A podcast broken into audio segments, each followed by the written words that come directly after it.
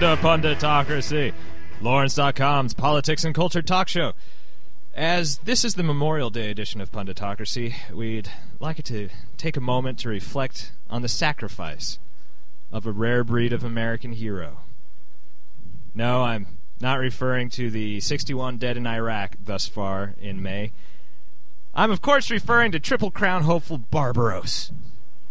He receives Punditocracy's thoughts and prayers. At least, uh, I assume that's how I should behave based on the media coverage this past week, uh, where a horse with a broken leg who will soon become kibble and glue gets more coverage than the American fallen in Iraq, not to mention the thousands of civilians that have died thus far. But on that cheery note, from Dallas, Texas, I'm Gavin, and reporting to us from Lawrence, it's been a while. Galen, say hello, Galen. Hello. yes. Uh, Uh, woo! Yeah, sorry. Go ahead. I you you get a you receive a sincere woohoo from me, Galen. I appreciate that. Back. Thank you. Welcome back it just to the felt fold. like such a downer. It's like, build up and then me. Galen. Hi. Galen, Galen, often referred to in the same breath as dead soldiers and wounded horses. Oddly enough, it has traced my career. Uh, no, wait, I, I don't have a career, but well, sure you do. You maim horses, which is why it comes up so frequently. that's Uh, not supposed to be public knowledge.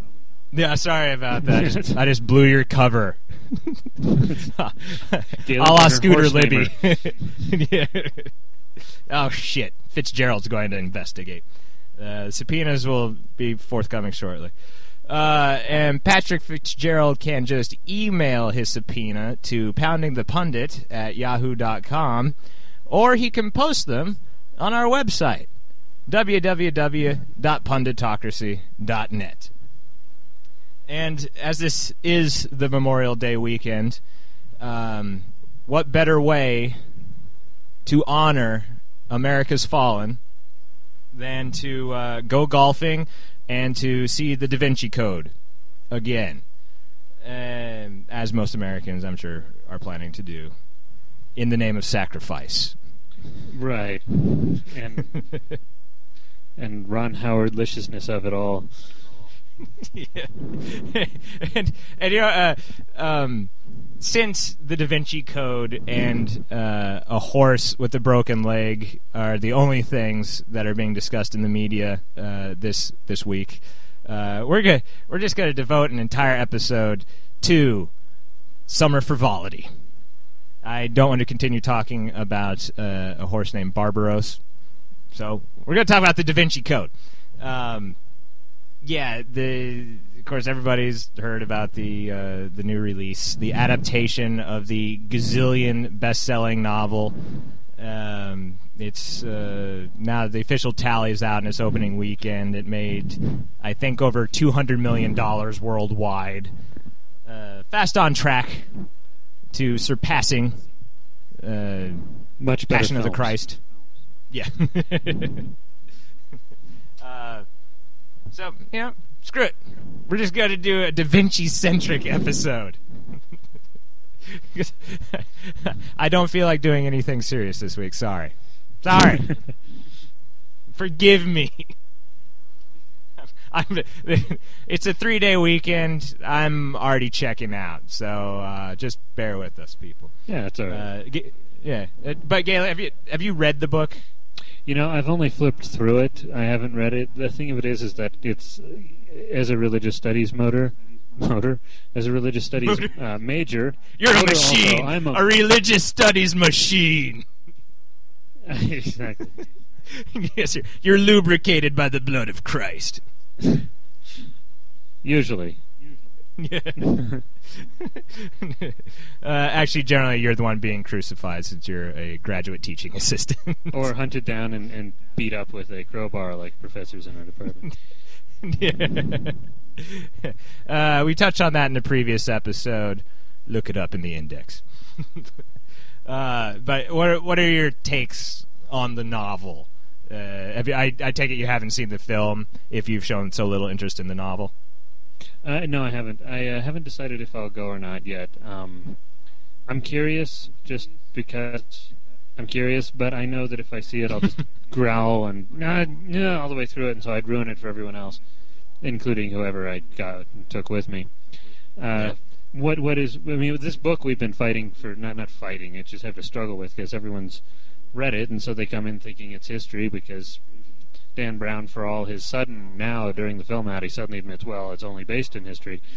Um, has been failing to point out that he's got his head shoved up his ass and can't actually do a research to save his life. In fact, Yeah. appears to ignore research or make shit up. Uh, so, so that we have people come into our department and want to. and you know what? I. I have to I have to actually you know uh, back my peeps when it comes to making shit up. It's uh, yeah, yeah, but it's know, our but stock and trade here at Punditocracy. So. But we label ourselves as full of shit. He likes to pretend he's true. a writer. No, no, no, Galen, a novelist and historian. uh, yeah, but uh, Dan Brown, uh, author of the Da Vinci Code, uh, recently won his uh, plagiarism lawsuit in London um, because you know it's obvious that something so uniquely boring could only have been written by Dan Brown. Uh, Well, the thing of it is, is that what no one remembers or maybe notices is that he writes like a bad TV hack. I mean, Yeah. it's clearly. I mean, it could be an episode of Knight Rider crossed with Indiana Jones Chronicles. It's it's just that doofy, and everything ends in a cliffhanger, and blah, blah- and uh, yeah, and, and, and people say it's like yeah, it's like rope, you know, it keeps it moving. And it's like, yeah, because all he does is write. it's it's like a twelve year old describing what he saw on TV last night. we yeah, Uh, yes, I read Galen, in the Angels- industry I read Angels and in the Demons, industry in the book. industry they call that the uh, the Dan Brown first of those touch. books. That's right. That's Yeah. right. Well, I read I read Angels and Demons, his first book starring this character, and uh, yeah, it Oh, was a yeah, headache right. especially if you. Know Oh, look for a talking prequel. right. Well, they're already making it. Um, yeah, I think I think they've already planned out like Da Vinci Code Seven. They want to start making them like the Harry Potter films, just back to back to back. Although it's going to be awkward once Tom Hanks reaches puberty. but then Yeah, he'll Tom Hanks, Tom Hanks sporting his oh so chic Euro mullet for the film. Well, he's publicly uh, said it wasn't his fault. He wasn't.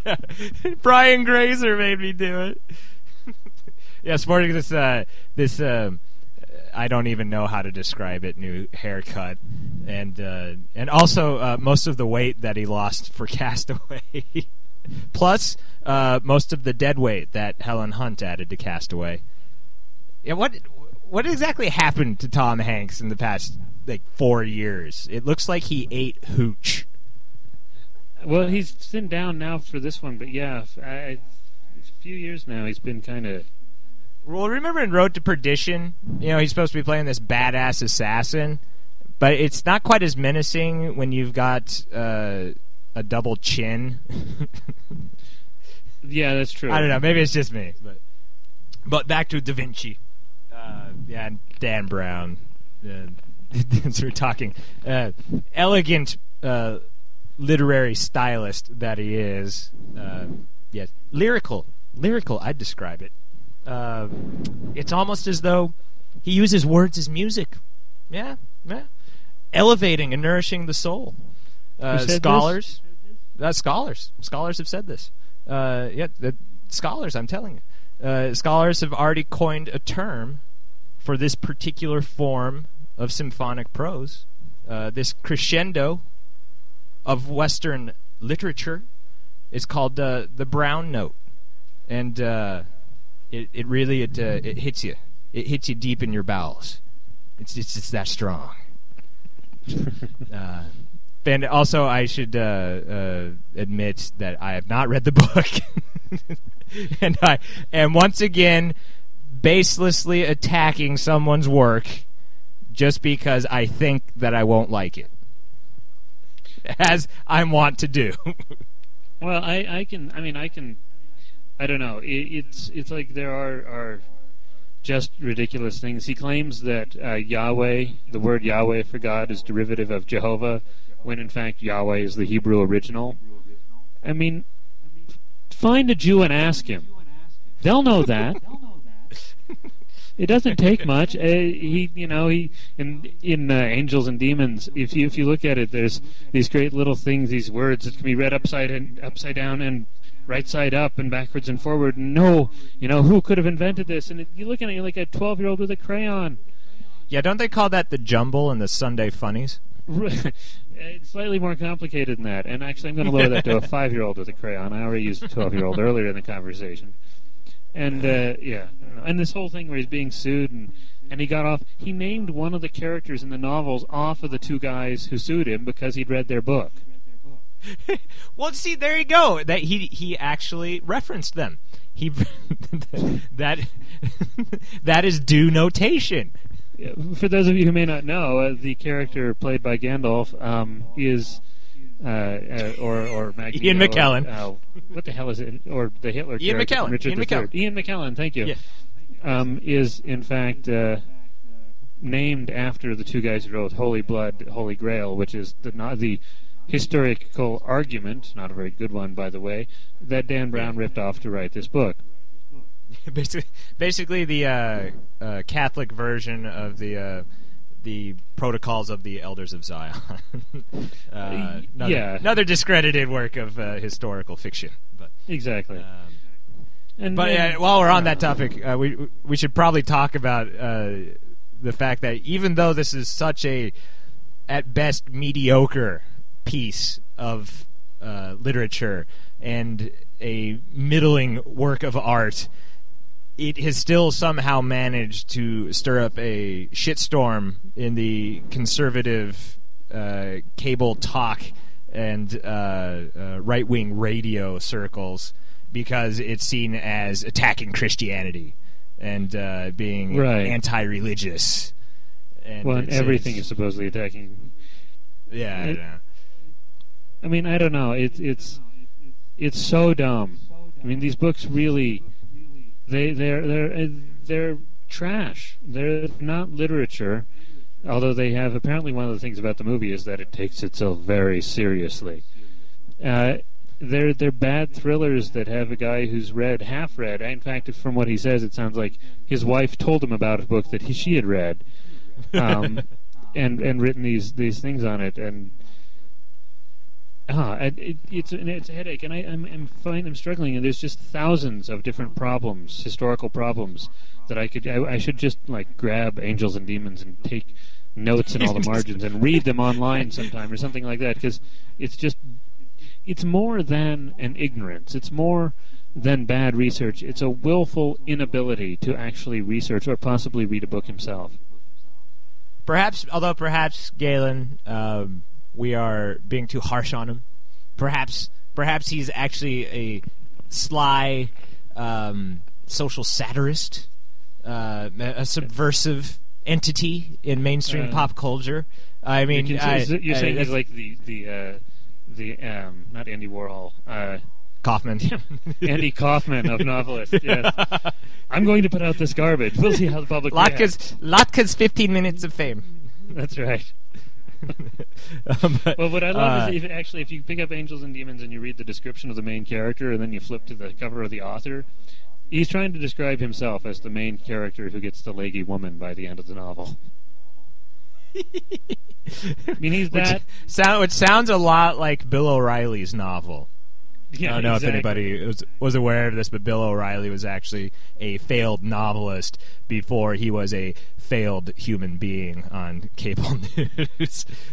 but yeah, uh, he wrote this really seedy uh, sort of crime noir story in which the uh, leading man, grizzled detective, bore a uncanny resemblance to the author, and it had a bunch of like at the time weirdly inappropriate, but uh, now that uh, time has passed, uh, Now it's uh, sort of shed light on some of his recent behavior. All sorts of seamy sex scenes in it, and just Not like poorly anything, but it includes falafel. falafel. Yes, he actually massaged hummus into the uh, the woman's breasts. It was everyone everyone thinks he's just mispronouncing loofah in that uh, that phone conversation with his production assistant. No, no, no. He's just he's got a Mediterranean cuisine fetish. That's right. You should see the things that he does with Baba Ganoush. It's illegal in 30 countries. but, but yeah, but speaking of Bill O'Reilly, I, I again, I, I think I might have to defend Dan Brown a little bit because he's pissing off Bill O'Reilly and so many of his ilk. I can't, I can't find someone to be all that bad who's managed to get under the skin of uh, so many right wing hacks and uh, bloviating conservative talking heads. Um, I'm sure this is all completely unintentional on his part, but at the same time, yeah, eh, who knows? Maybe this was all an elaborate plan to be a, a, a polemic activist within the pop culture circle. That's I doubt right. it. No. Uh, but yeah, no, no. Uh, however, you know, it's, since I do feel you know maybe slightly compelled to to leap to Dan Brown's defense uh, in retaliation, it, yeah, since the Da Vinci Code has come under attack for supposedly being anti-religious and anti-Catholic Church, uh, a lot of conservative commentators have decided to reveal the ending of the film and the book in their uh, various columns and uh, radio and cable shows to try and dissuade people from going to go see it. Um, and everybody's already read the book. I don't see how that's really going to work. But uh, right. Well, and it's in it's in like everybody's summary of the movie almost has it in it. Yeah, uh, yeah. Jesus didn't die, and he slept with Mary Magdalene and had babies. And there's a secret shadow society trying to cover that up. That that in a nutshell is the plot. Um, I'm sure there's some remarkable twists and again very skillful uh, uh, crafting by Mr. Brown to make it more interesting. Again, I haven't read the book, uh, but yeah, I haven't read the book, but I already know more about it than I care to. Uh, since the film and the book have come under such attack and uh, and such unscrupulous attacks as revealing the ending, uh, I feel that in a tit for tat with the uh, social conservative pundits, I'm uh, I'm going to fight fire with fire. And uh, I, right now, I'm uh, I'm going to reveal the ending of the Passion of the Christ. Yep. I didn't want to have to do this, Galen, I, and I know that the the ending of the film it was a closely held secret.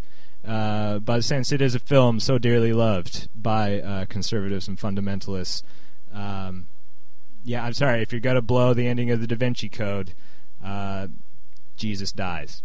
There, I said it. I said it. Um, I feel kind of dirty having said it. I know it was a low blow, but uh, again, these people fight dirty. So they, again, I'm sorry for everyone who hasn't seen the Passion of the Christ or ever been to a church in their life, but uh, or beat yes. the shit out of anybody. yeah. Because really, that's about the same thing. I mean, you can see that. Yeah. Uh, also, for people who haven't seen the Passion of the Christ, it's a snuff film, but. Although that might uh, up the number of people going to go see it. It'll, it'll attract a slightly different audience once it gets out there. Uh, mostly German art aficionados, I think. But um, yeah, Jesus dies at the end. Although uh, in the sequel to the Passion of the Christ, he uh, he teams up with a precocious black child, and they end up fighting crime together. and also, uh, it's revealed that Jesus is actually a man in the Well, second they, one. yeah, it, it's it's not very even. They have to write out his death in the first one as if it were a dream. Patrick Duffy wakes up at the That's end right. of Passion of the Christ.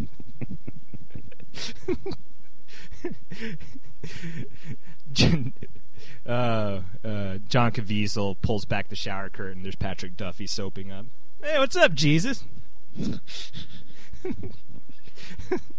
Gay love scene ensues. Oh, you haven't lived until you've seen Patrick Duffy finger bang a stigmata. Mm. Broke back on the cross. Yeah, remember, emails can be sent to poundingthepundit at yahoo.com. Uh, but yeah, uh, so it's it's the, the Da Vinci Code stirred up this meaningless war on Christmas style um, non-issue, just because it's the only thing that conservatives have to fall on back fall on right now, uh, considering that their boy is tanking in the polls and that the conservative movement is uh, slowly imploding and crumbling around them. What is a poor, struggling uh, conservative pundit to do? Attack a meaningless bit of pop culture. So, yeah, more power to you, boys. Well, they gotta have something to keep. Oh, right, Mexicans keep them busy now, don't they? yeah, that's right. See, I forgot about that one. Mexicans and Ron Howard movies. yes. yeah, Ron, Ron Howard, another titan of the arts. Well, see, they're his- misunderstanding things. The, the the Bible clearly says that the uh, you know Jesus will return when it's least expected. It doesn't say when you're most distracted, and they've just got that mixed up. What? Hmm? Look over here. It's a Ron Howard movie. Um, while we're not looking, all the Mexicans are coming in. That's See, it's counterintuitive. it's counterintuitive, conservatives. Uh, When will they? but yeah, Ron, Ron. Oh, oh, Ron Howard. Ron Howard. Yes, his his his newest epic, The Da Vinci Code. His magnum opie, if you will, oh dear. which you probably shouldn't. No. I was trying to figure out how to shoehorn an Opie Day joke into there, but I decided that it was just too painful, and I didn't want to put our audience through that. So, you're welcome, audience. Yeah. uh, but I don't know. Um, it would be kind of funny though to see the Da Vinci Code surpass the Passion of the Christ in uh, all-time box office gross. Just uh, sort of uh, again a meaningless milestone in the culture wars, but nonetheless, it's one that uh, I'm, I'm a petty man, so I'll take whatever victories I can get even though I'll be backing a horse to further the Barbaros metaphors that uh, I care nothing about, meaning the Da Vinci Code. That's right. Well, I, I, it's just it's fluff that pretends it's more. And as far as scholarship goes, it's so bad. And I think I'm personally bitter uh, because I have to answer all these questions from kids who don't actually want to know the real stuff. They want to know Dan Brown was right, and he wasn't, and he's a fool, and a pompous one. Yeah, for those that for those that don't know, Galen is actually uh, in the religious studies program, and Yes. um, uh, I'm sorry, Galen.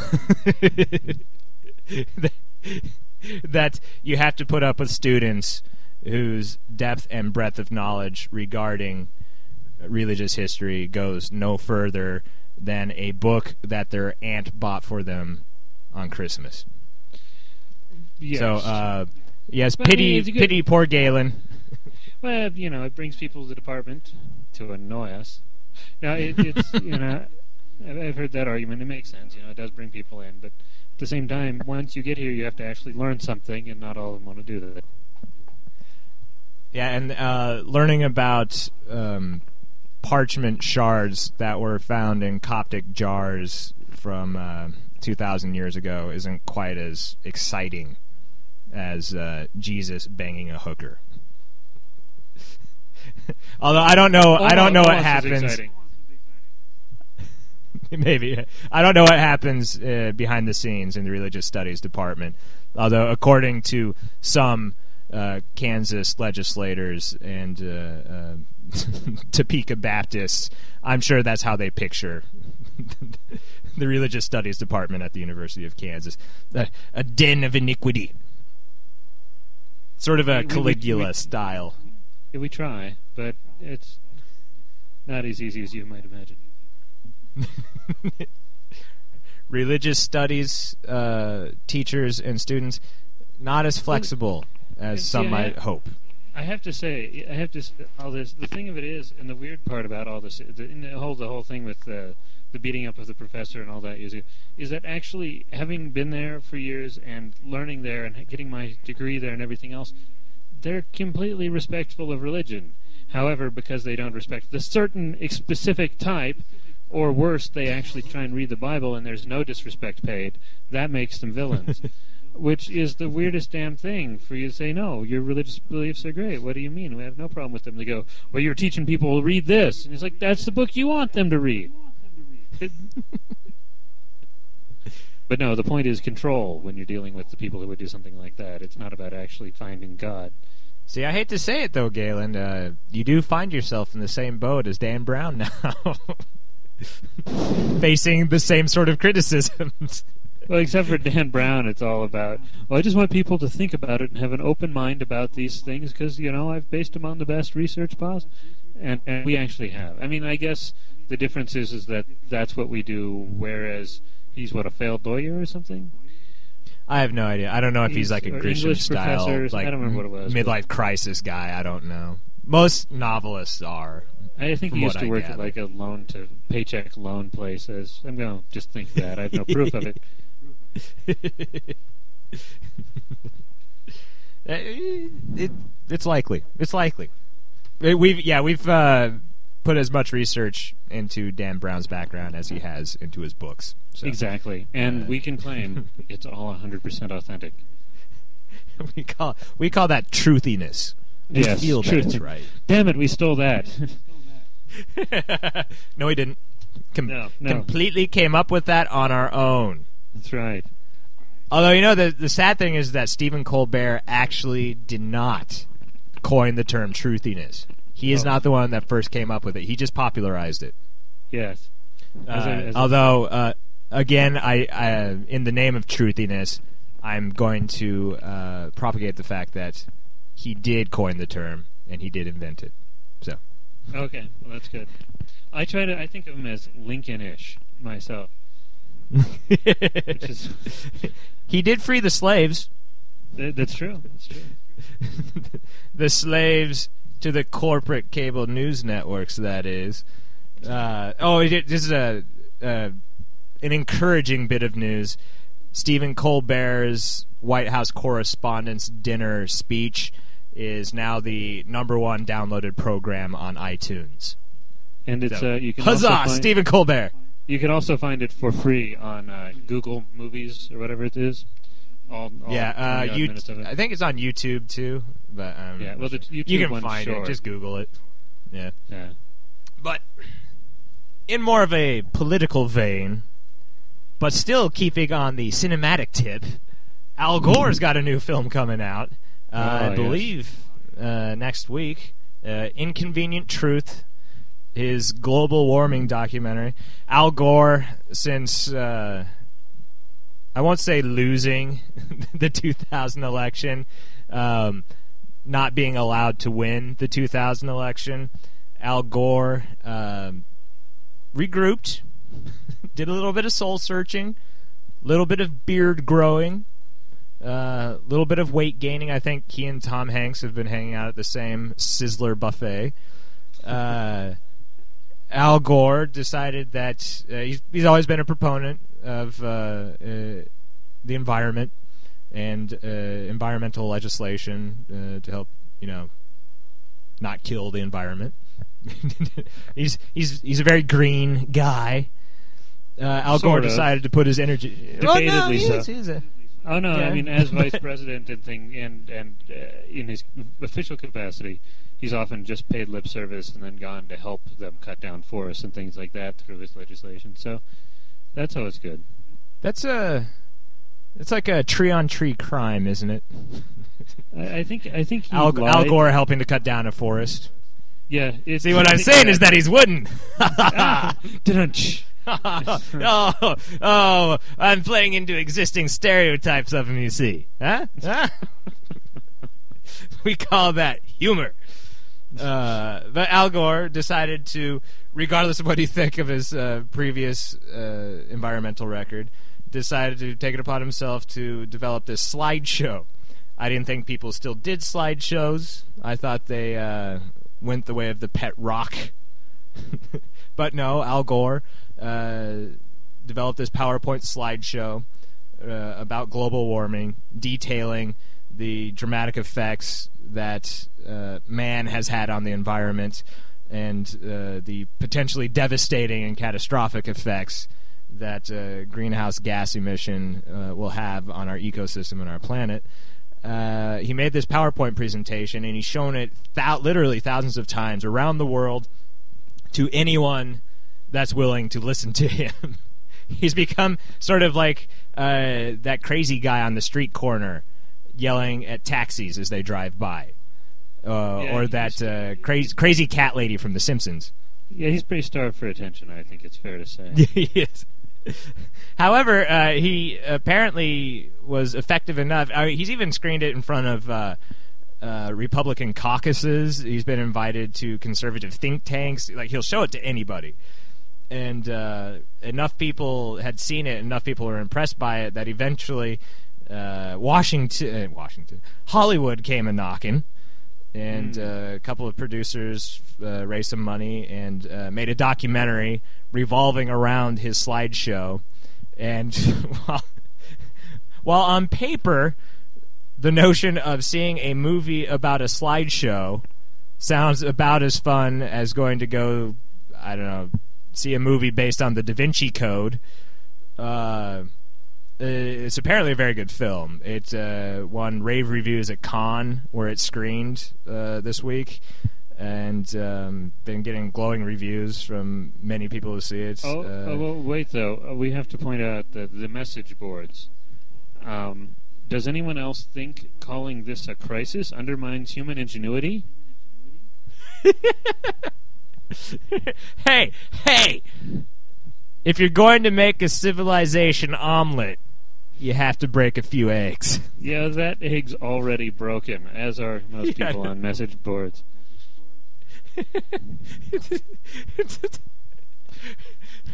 You're being so rude to human ingenuity. Apologize, Al Gore. yeah. You've hurt human fucked up the ingenuity's feelings. We can't unfuck it up. That's insulting. That's great. can't figure out That's almost as. The, the, the movie That- that's almost as good- Like a, as, it's like a. You go like ahead, A, oh, sorry. The, the movie poster just looks like a Van Gogh. So it's like a smokestack coming out into a hurricane, but it just ends up looking like Starry Starry Night. Yeah, it looks like Starry Night, but I'm sorry, of, Starry Night. Starry uh, Starry Night's that shitty song by John Denver. No. Who's the other guy? Who's the guy who did it? Uh, Uh, I I don't even know what the hell you're talking about. all right. but yeah, the, the cover of it. Song. Go. Yeah, yeah, there's plenty of those. Uh, Google it. Yeah. Which I suppose we could do right now since we're online. But uh, but yeah, the, the the poster for an inconvenient truth is, uh, I believe, isn't it just like emissions belching into the air? So instead of like the starry night, uh, you have um, uh, instead of stars and Van Gogh's thick brushwork, you have uh, pollutants in greenhouse gases. It's very artful. Okay, it's a Starry Starry Night is Vincent by Don McLean. Yeah, it's a shitty song. American Pie doesn't make up for it. Oh, okay. Don McLean. There you go. They, never, never mind. Yeah, never mind, listeners. Galen, Galen did the work for you. But See, yeah, Al I Gore's do new film. research after I Yeah, make stupid statements. Instant research. No, no, wait, wait, wait. Chop, chop can see. research. This the message boards are, of course, where the truthiness truly lies. The Da Vinci Code message board. Why does evil exist? ah, yeah. Because Dan Brown put it there. Oddly enough, also Uh, but- Mission Impossible Three. Speaking of why does evil exist, Mission Impossible 3. Yes. Uh, yeah, I've, I actually asked myself that. Uh, I, I still I haven't seen it. Did you go see it? No. No. No. Sorry. What? The, lack of John Woo, just you couldn't make it. if it ain't woo, it's crap. Actually, that's not true. John Woo's made a lot of crap. Okay, wait, wait, wait. Uh, but- but- Wait, wait, wait, wait. Why does evil exist? wait, wait, wait. Poop Dog 15 responds with, For love to exist, freedom has to exist. Because freedom exists, evil can exist. Take. Wiser Bad. words have never been spoken by a man named Poop Dog. Poop Dog 15, damn it. And the sad part is, there are at least 14 other poop dogs. just I can just imagine Poop Dog sitting there, entering Poop Dog, taken, Poop Dog two, taken, then getting all the way up to fourteen. Finally, It's actually his Christian given name, and we just didn't know it. His parents are. The- there- although he is number fourteen in line of succession That's right. to the Poop Dog throne. It's a very, Yeah. it's a royal lineage. exactly. But, but we're talking about Al Gore's new movie, and Yes, uh, yes. that that comment that comment that you read on the message board uh, about the the film insulting human ingenuity. Um, all, Fox News actually recently, and thi- this is an actual headline uh, that was featured on one of their segments. Uh, you can look it up at crooksandliars.com. But uh, one of their segments recently was titled Al Gore's new movie Will It Ruin the Economy? oh. I'm dead serious. Flash to one of the Fox News Fox- guys. I mean- yes, yes, it Let- will. Our next story. Yeah. um, hmm. Good point. Yep. Mm, agreed. And now this message from Clear Channel. That's But right. uh, We still won't play Rocket Man because of 9 11. uh, Dixie Chicks got a new CD. Comes out this came out this week, as a matter of fact, and uh, that's that's the other fallback that the conservative pundits have taken to recently.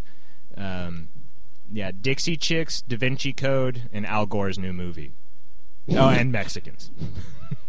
Right, the whole Mexican thing still out there. when backed into a when backed into a corner, MacGyver-like conservative commentators whip out the Dixie Chicks, a paperclip, and a Mexican, That's right. and are able to fashion an Uzi. and and and well, and the thing of it is, and this is just a, a great little moment. Uh, anyone should go see A Day Without a Mexican. Uh, just because our economy. I've heard of this. I've heard of this. Uh, yeah. But our economy is uh, illegal, illegal immigrant, mainly Mexican based, and if they were to all vanish, our lives would come to a screeching halt, and our food would skyrocket in price. Mhm. Yeah, they may not pay uh, income tax; they pay sales tax and everything else. It just cracks me up. They're using this as a political issue, and they're going to just shoot themselves in the feet. So I'm. Yeah. Uh, The other thing, for the other thing about that that argument that Mexicans don't pay taxes, uh, that's because they're uh, crooked employers who are pushing the Bush administration for this uh, worker program. Uh, Mhm. Enjoy not having to pay income tax from the or payroll. pay the immigrants a minimum wage, which they don't. Yeah, minimum wage. Yeah. so I mean, the Mexicans would love to pay income taxes because that would mean that they'd be, you know, a contributing member to uh, this country, yeah. uh, econo- uh, uh, income tax speaking. Uh, They'd they'd paid like contribute plenty by doing all the, the shit jobs that we don't do, but uh, yeah. but yeah, Al Gore's new movie. of course, back, back. Back to Al Gore's new movie. I want to stick to this movie theme. Yeah, run with Uh, it. yeah, did yeah, I got yeah. Day Without a Mexican, and it's a movie. That very very true, very true. Don't mean to spit on your contribution, like a besides, Republican there's spitting also- on a Mexican. There's also Over the Hedge. Which does speak to some very very hot button topics, Yeah, and I and think I actually I just made that controversial joke, social then issues. I think I recall someone on the Daily Show making it too. So forgive me, I actually made Yeah. it without thinking about it. Uh, so it was an You know accidental what, I'm- steal. I I feel that I have to stop watching the Daily Show right before we record, so Yeah, that oh, I yeah. do not inadvertently steal jokes from them. Yes, well, it's so easy. 'Cause 'cause I- they- they do they do all the jokes first because I know that eventually I I'm and I'm sure I already have I will overlap with the Daily Show joke, and I at least want to have the plausible deniability of saying I didn't see the joke. Uh-huh. Well, I've I've, So, I've, uh, yeah. got I've got the the privilege of having made jokes about bears attacking for years before Colbert made it a trademark. So that, people know that fucking Stephen Colbert. he stole it from me. That's my bit. That's right. Some bitter old uh, Friars Club comic. that Colbert kid. I swear to Christ. I was famous once. I had Back when I was on eyes. vaudeville.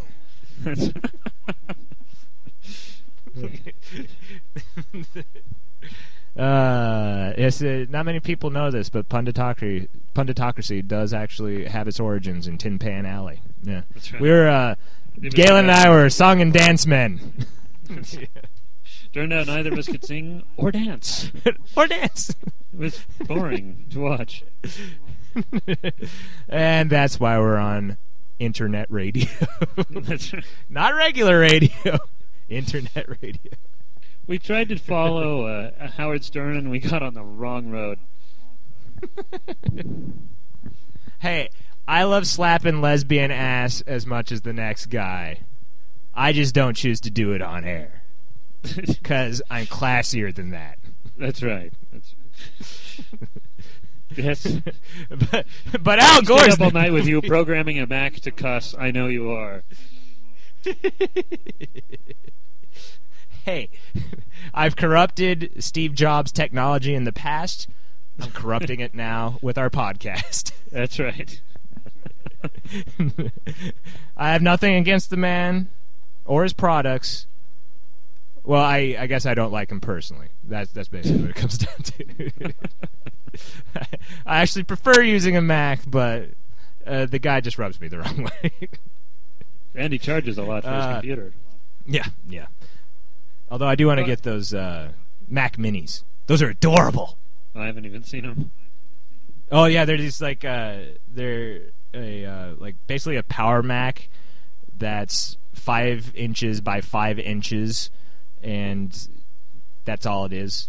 they sell you this little uh, hunk of white cheese. it's like six hundred bucks, and you can plug existing monitors into it, and uh, it's, a, it's a little Macintosh. Interesting. Yeah, Still, I'm You so can serve it on a out of my platter. price range, but yeah. Yeah, I know, I know. I can, I can dream though. Um, but Al Gore's new movie, Al Gore's new movie. Al Gore's new movie, An Inconvenient Truth, uh, much like the Da Vinci Code is being attacked by Fox News et al.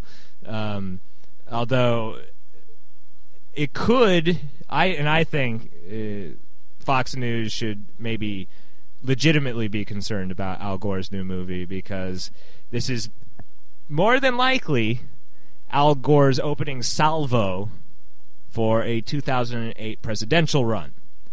And therefore, Fox News, you know, being the Politburo arm of the Republican Party, uh, and as the political hatchet men for conservatives, should attack Al Gore's new movie because it is, uh, the, again, the, the opening fuselage in the Al Gore assault on Hillary Clinton's stranglehold of the 2008 presidential primaries. Uh, what do you think, Galen? I'm frightened that you're probably correct. Now, You it's know gotten what, to- It's gotten to the point where you know I I generally distrust all the politicians and think that both there's one like one party for the rich and the other party for the rich, and I, I I've fairly given up most of them. But actually gotten to the point where there's no one I give a damn about for the next uh, the next elections. And I was joking around with a friend, and we started thinking about like, you know, what Hollywood star should run, and I realized, you know, I was doing it more seriously than I meant to. I mean, I'm that out of people I give a shit about. you know, George Clooney's face would look pretty handsome on a five dollar bill. That's right. Hmm. His face looks handsome anywhere. That's true. Especially in my cleavage.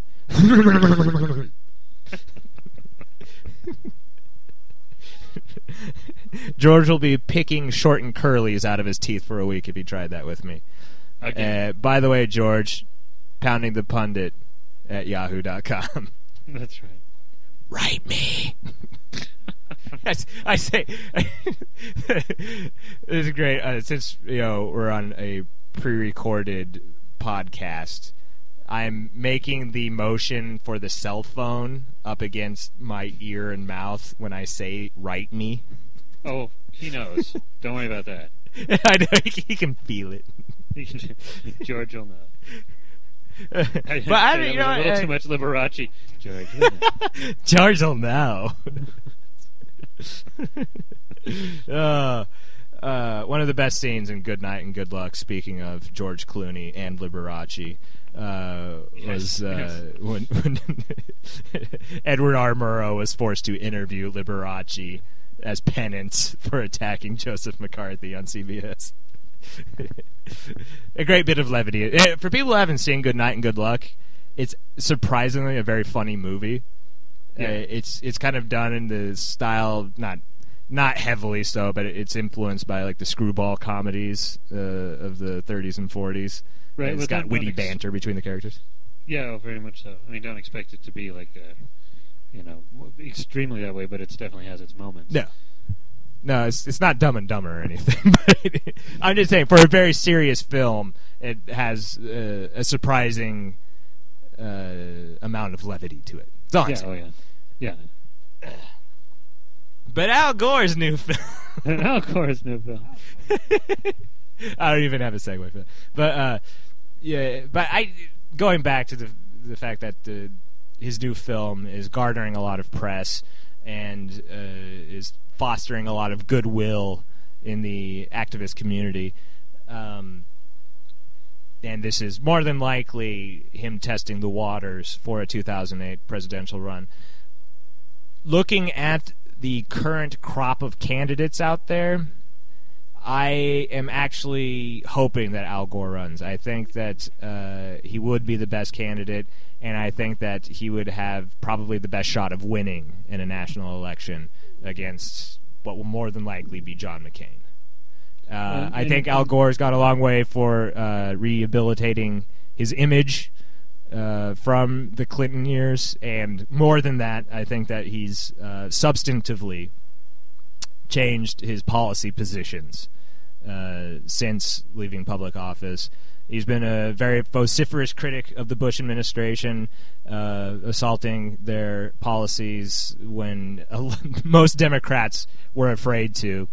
Uh, he's been outspoken on environmental issues, obviously, considering his new films entirely about global warming. Uh, when that has become sort of a passe issue, he's reinvigorated debate on that.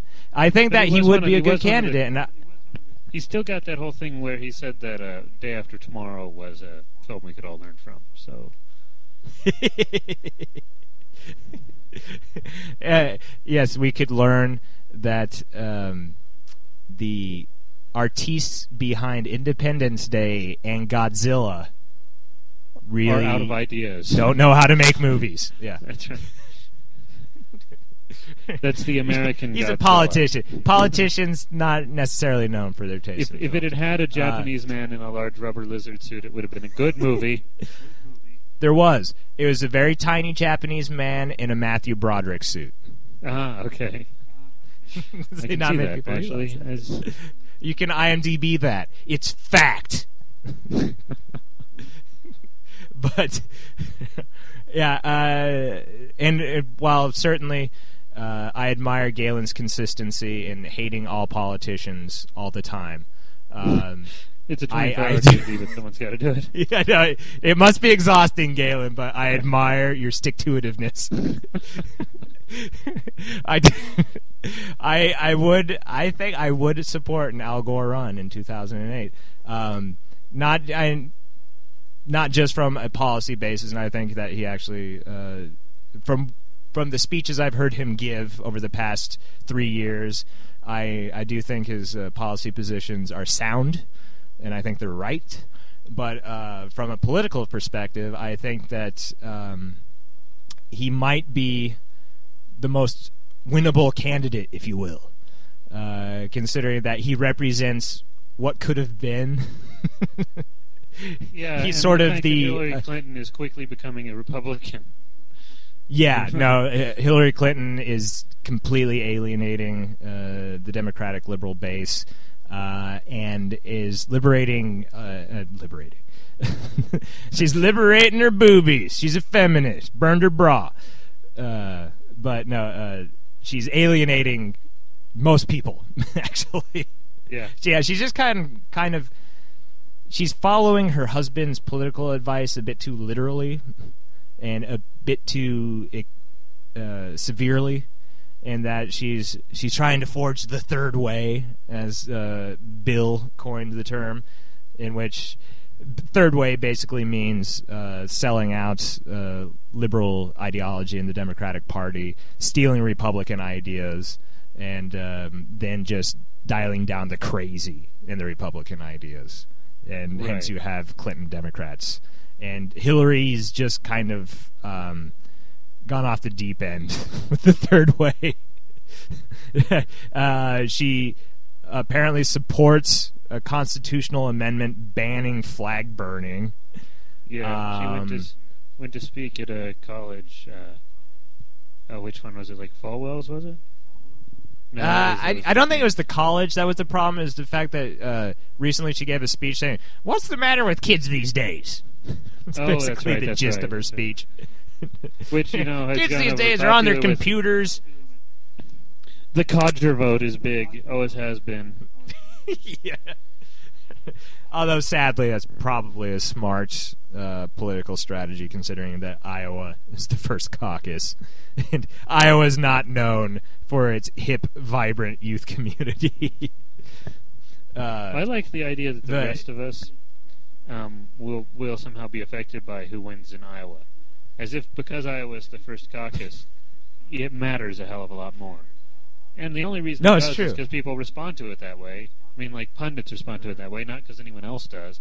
So it's sort of a Yeah. self-fulfilling prophecy done by the politicians for themselves and by themselves. Which That's true, but I I want to know what the hell the people in Iowa are thinking. finally someone knows It's Iowa true. exists. yeah, I know, but uh, yeah, it's true. If you the especially in the last Democratic uh, primary, the caucus and uh, primary season was so compressed that whoever won Iowa won the whole thing, and of course Kerry won it, and so on, and that worked out so well. hmm Uh, Always. yes, but yeah, considering that Kerry wants to run again, and considering that Hillary Clinton is the front runner, and considering that Russ Feingold is as far from electable as a um, homosexual Nazi dwarf, uh, I think Al the- Gore. Go on. Just, at least they've got like that. That'd be interesting to vote for. Vote. yeah, that's true. The the drunk stumbling into a poll. Why the fuck not vote? Exactly. Uh, yeah, but yeah, considering the current slate of candidates, I would definitely back an Al Gore candidacy. I think it. Uh, he's the right man. I think that he has that that Cinderella comeback story that America loves so dearly. I And plus, he, he actually was. Uh, well, first of all, he hosted Saturday Night Live a few years back, and he was a very good host. So he'll get my vote for that reason. yeah, but And secondly, he was on Saturday Night Live just a few weeks ago in a uh, skit opening the show uh, in this alternate reality universe where uh, President Gore was serving a second term. Very funny clip. Uh, it was both um, critical of the Bush administration and also self-deprecating, which uh, is now become sort of his uh, uh, persona, and I think that's very smart, very endearing, and uh, also, yeah. While you're looking up Stephen Colbert's White House Correspondents' dinner speech, also look up Al Gore's Saturday Night Live appearance from a few weeks back. Very funny stuff. And so Al Gore has the elitist New York sketch comedy vote all sewn up. It's about time someone did. Somebody spoke to them. Yeah. I don't know. I don't think I could support Gore just because of his past. Maybe he's turned over a new leaf. I'm just, uh, just You're Galen. that. I'm, I'm just Galen. No, I'm just wishing there was something else. I mean, uh, just like more of a flock of losers going who are going to run this next election than we usually have, which is quite Yeah. Yeah, you've got Kerry wanting to run again, and yeah, people were so enthusiastic about him the first time. Mhm. Um, you've got Edwards wanting to run, who has served one term in the Senate and was a failed vice presidential candidate. So yeah, there's a uh, a, a depth of experience there. And um, beyond that, you have Wesley Clark, who has the political instincts of a dead armadillo Mhm. and uh, Russ Feingold, who I you know I think uh, is one of those few principled leaders in the Senate. However, uh, two things against him: divorced and Jewish. Not Yeah. going to happen. Sorry, Russ. Um, and then beyond that, Christopher Dodd, uh, senator from Connecticut, announced his candidacy today. And if you've never heard of Christopher Dodd, there's a reason for that, and I don't think that anybody out there will be hearing much more from Christopher Dodd in the future. yeah, that's uh, that's the Democratic field as it stands right now. Oh, and uh, that uh, 200 pound blonde coiffed gorilla known as Hillary Clinton, um, who, as of right now, can just sweep the table and the board and uh, is, might as well just be anointed the candidate by the covers that she's getting right now in the uh, traditional media. Um, so somebody needs to stop Clinton. Basically, there needs to be an anti-Hillary. I think Al Gore is the only person who could do it.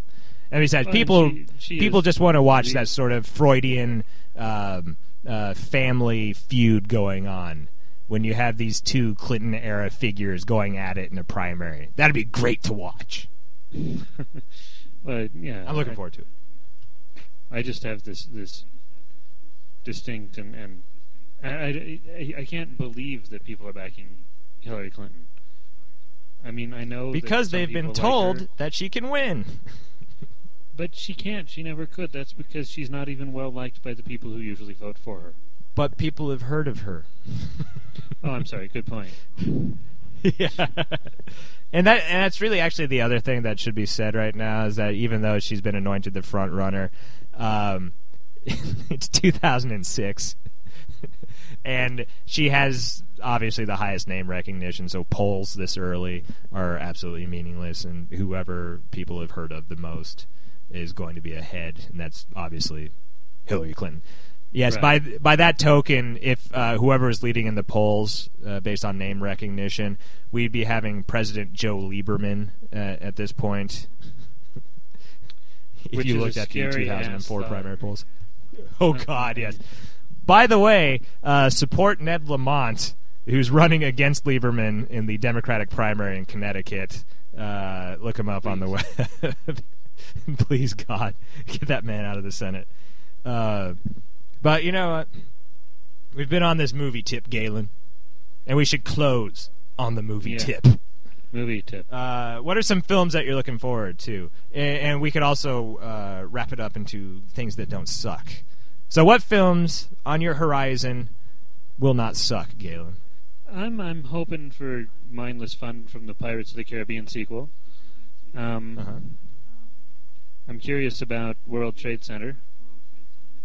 Yeah. Uh, Uh, did you see United '93, by the way? I didn't. I meant to, but I never got to it. Yeah, Um, same here. That that was everybody else's reaction to. it. It's already out of the theaters. So, uh, 'cause yeah, no I'd like to see it. Something that depressing. You know, they all knew the ending. And then, you know, that'll be the It couldn't be any worse than Passion of the Christ. Well, no, because the people. Well, I guess according to the Bush administration, the people on the planes died for your sins too. But that's a little different. The, it, yeah. um, yeah, no, I I wanted to see that. I'll probably still try and see it someplace. Um, I'm sure World Trade Center will be much more of a typical sort of Hollywood with it's about survivors and things like that. Yeah. Uh, of course, Nacho Libre. Nacho Libre, from the director of Napoleon Dynamite. And starring the, Yak Black. yes, in the spandex. Um, excuse me, excuse me, starring Yak Negro. there you go. and uh, and oh wow, there's a lot of crap in there. Let's see things I'm not There's a lot of crap Fast and the gonna see. Furious, The Lake House. Ooh, Garfield, Tokyo A Tale of Two Drift. Kitties. Yes, starring the creepy kid from American Gothic and uh, Sling Blade, all grown up Yeah, and in a yeah. shitty movie. Yes. And to blow the ending for you, Vin Diesel shows up apparently. Um, I'm Road not to- listening to you. La la la la. uh, there's a there's a documentary Bastard. coming out called The Road to Guantanamo, which I want to see. Also, Leonard Cohen, Which Fox News will be doing a story about shortly, detailing how it will ruin our economy. exactly. Leonard Cohen, I'm Your Man, coming out, which Fox News will be doing a story doing a story about how they don't understand. Superman returns just because everyone Yes. else will see it, even though I'm not a big Superman fan. But there's know, that I'm- cool clip in the in- international trailer of someone shooting him in the eye. So can't go wrong with that. When Scanner will criminals learn you can't shoot Superman? I know. They- I thought this was common knowledge. It's like seven. In Evil Henchman School. It's never worked. Uh, Scanner Darkly uh, for the book, but I don't like the director. I think he's a bit of a self. I do. Uh, Richard Linklater is the director, and uh, this is another area where Galen and I uh, differ.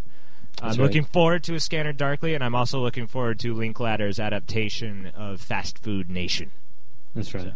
Although Gavin can attest to how much pain waking life caused me as I writhed in my seat at his It was- it was like- misunderstandings of philosophy. It was like fire ants. It was like fire ants had crept into Galen's flannel. He was just he was in complete misery.